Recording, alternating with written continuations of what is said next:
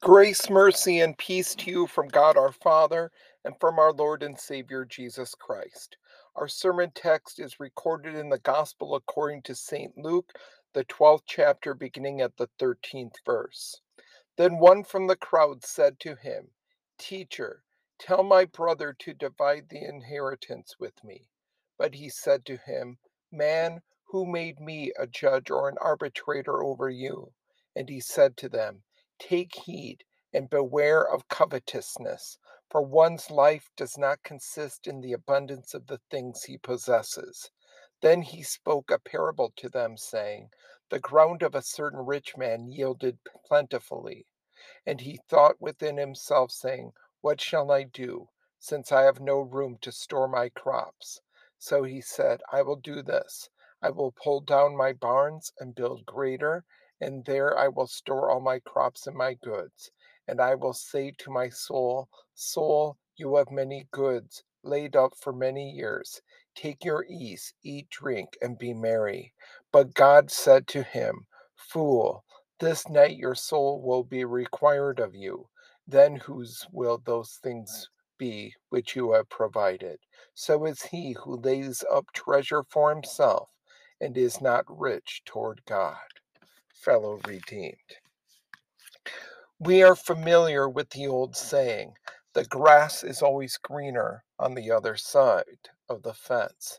The literal meaning of this saying is shown us when we see some cow or horse with its head forced between two strands of barbed wire, munching on grass outside the pasture. Acres of the same kind of grass spread out behind it. How silly, right? Those animals will risk personal injury so that they have more of what they already have in abundance. People, even Christians, do the same kind of thing. How many people have thought that if only they had a different husband or wife, they would be happier? Many adulterous affairs start because we are not satisfied with the spouse God gave us. How many people have envied the success of their neighbors? We think, it's not fair. I should have all that. I work harder. I deserve more. In Bible times, a man would think, if only I had my neighbor's cattle, I would be rich. Or he might think, I wish I had my neighbor's servants. They would work harder for me than the ones I have. Envy turns into covetousness. Soon we begin to wonder how we can get what our neighbor has. One day, as the Lord Jesus was preaching about the kind of care the Heavenly Father gives us, a man asked Jesus to settle a property dispute between him and his brother. Jesus had just told the people that God takes better care of us than he does the sparrows, and that he stands by those who are persecuted. Suddenly, this man calls out, Teacher, tell my brother to divide the inheritance with me. Notice how he missed the point Jesus was trying to make. This man wanted happiness. Who doesn't? But he wanted it in his way, not the way Jesus offered. To him, Jesus seems to offer some pie in the sky happiness. But this man was thinking, if God were really taking care of me, he would see to it my brother shares the inheritance with me.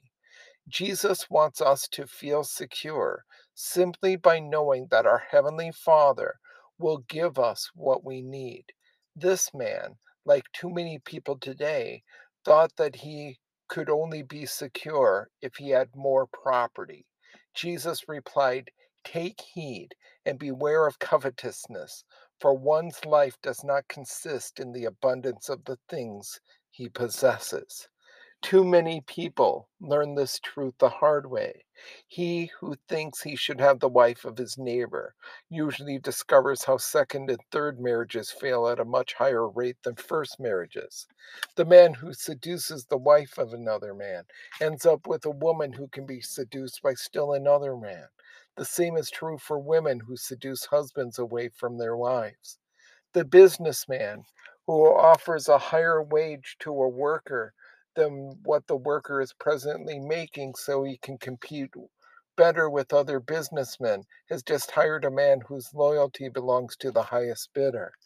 Many companies have done this and then lost the worker and secrets he learned to some other bidder.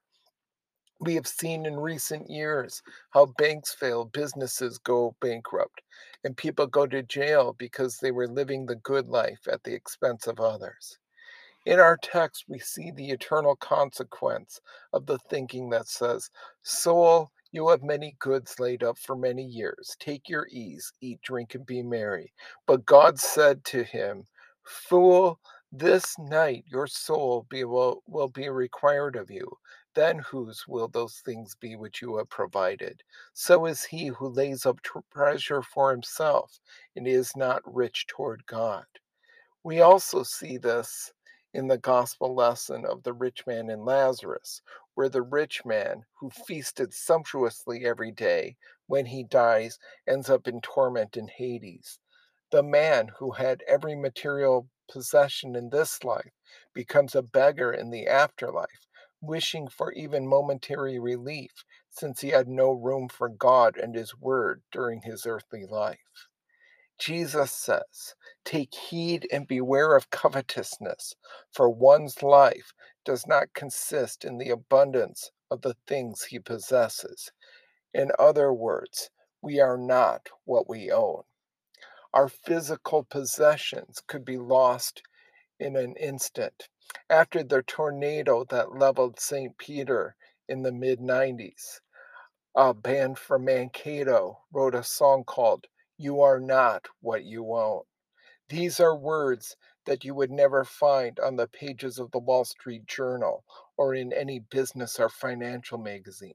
These are the words of our God, and when God speaks, we take notice. The issue our Lord would have us examine is how we are to live in a land where we have so much. Now, our first reaction is to dispute that. I can think of all things, all kinds of things that I don't have, we object. That's just the point. We always want more. An endless struggle for more is just as spiritually dangerous as having too much. The temptation in our world is simply plain old fashioned greed, putting created things on a higher pedestal than the Creator Himself.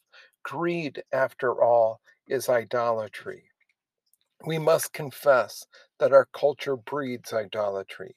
It's not that we carve idols and hide them away in our closets to use in strange rituals. The idolatry of greed is much more subtle, but just as sinister. It would have us believe that we are nobodies without the right homes or right clothes. Bit by bit, we become convinced that genuine happiness can be found in these things rather than in the God who gave these things to us. It's time to call that what it is a damnable lie. Clearly, it is not the truth of God, and a lie comes straight from the devil. The Lord Jesus wants us to be free of greed, but not because he likes poor people better than others. He wants us to be free of greed so that we can have the abundant life he wants us to have. He has an idea of what it takes to make you and me really happy. The God who keeps track of the number of hairs on your head always keeps track of your needs and desires.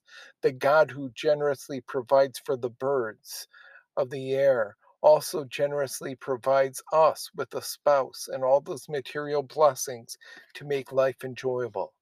When it comes right down to it, greed is also a form of fear. A greedy person is driven by fear about the future. A greedy person is afraid that God passes by with the really good things and leaves only what is second or third best. So the greedy person decides he has to take care of himself. He calms his fears by working to collect the goods God gave to his neighbor. Jesus said, My friends, do not be afraid of those who kill the body and after that have no more that they can do. But I will show you whom you should fear. Fear him whom, after he has killed, has the power to cast into hell. Yes, I say to you, fear him. Greedy people fear the wrong thing. They fear what can happen to them in this life instead of what will happen to them forever. But we don't need to be afraid of what will happen to us forever. We fear God because we respect his great power, power that he chooses to use for our sake. If so, then how much less do we need to fear what will happen to us in this life, especially when Jesus has promised that he came to give us an abundant life? What is this abundant life Jesus has planned for us? He gives a woman to a man so that they can be one flesh we can expect that even if the two end up fighting it finding it is hard to get along with each other, Jesus still has a great blessing in store for them if they stay together. Sometimes we need to go through hard times in order to find the blessings Jesus has in store for us. Jesus also makes sure we can make a decent living. He doesn't guarantee we will be rich, only that we will have food and shelter. He does bless some more than others. It has nothing to do with how hard we work, only in on the goodness of Jesus. But over all that, Jesus offers hope for the future. Covetousness comes from the desire to look after oneself. When Jesus gave us forgiveness of sins and eternal life, he made it possible for us to be satisfied with what grass we have in our own pasture instead of hoping we can get what's in our neighbors. We know how life is going to turn out, what freedom that gives us now to live in hope and confidence. How are we to live in a world where we have so much? We must begin with repentance. We begin by taking an honest stock of where we have been and where we are with this demonic lie that life consists in the abundance of possessions. For all idolatry is sin, and there's only one thing to be done with sin confess it. If we confess our sins, he is faithful and just to forgive us our sins and to purify us from all unrighteousness. He who is God in the flesh forgives our sins because he bore them in his flesh and died our death, giving us his new and abundant life. Therefore, we can say no to sin and the seduction of greed. We can say no to the lie that life consists in the abundance of possessions. We refuse to buy into the lie that happiness can be bought and sold. Do you want to find the secret to true happiness and fulfillment? Quit looking for something out there somewhere that will give you genuine happiness. Look to what you already have in Jesus Christ. We have our whole identity and fulfillment in Him. By baptism, He wrapped us up with His death and made us His own. Then, freed from the struggle to acquire, we are truly free, free to live contented lives. We therefore faithfully keep on doing what we have been given to do in daily life, knowing that all good things come only from the hand of God. That is where true happiness is found. Amen. Let us pray.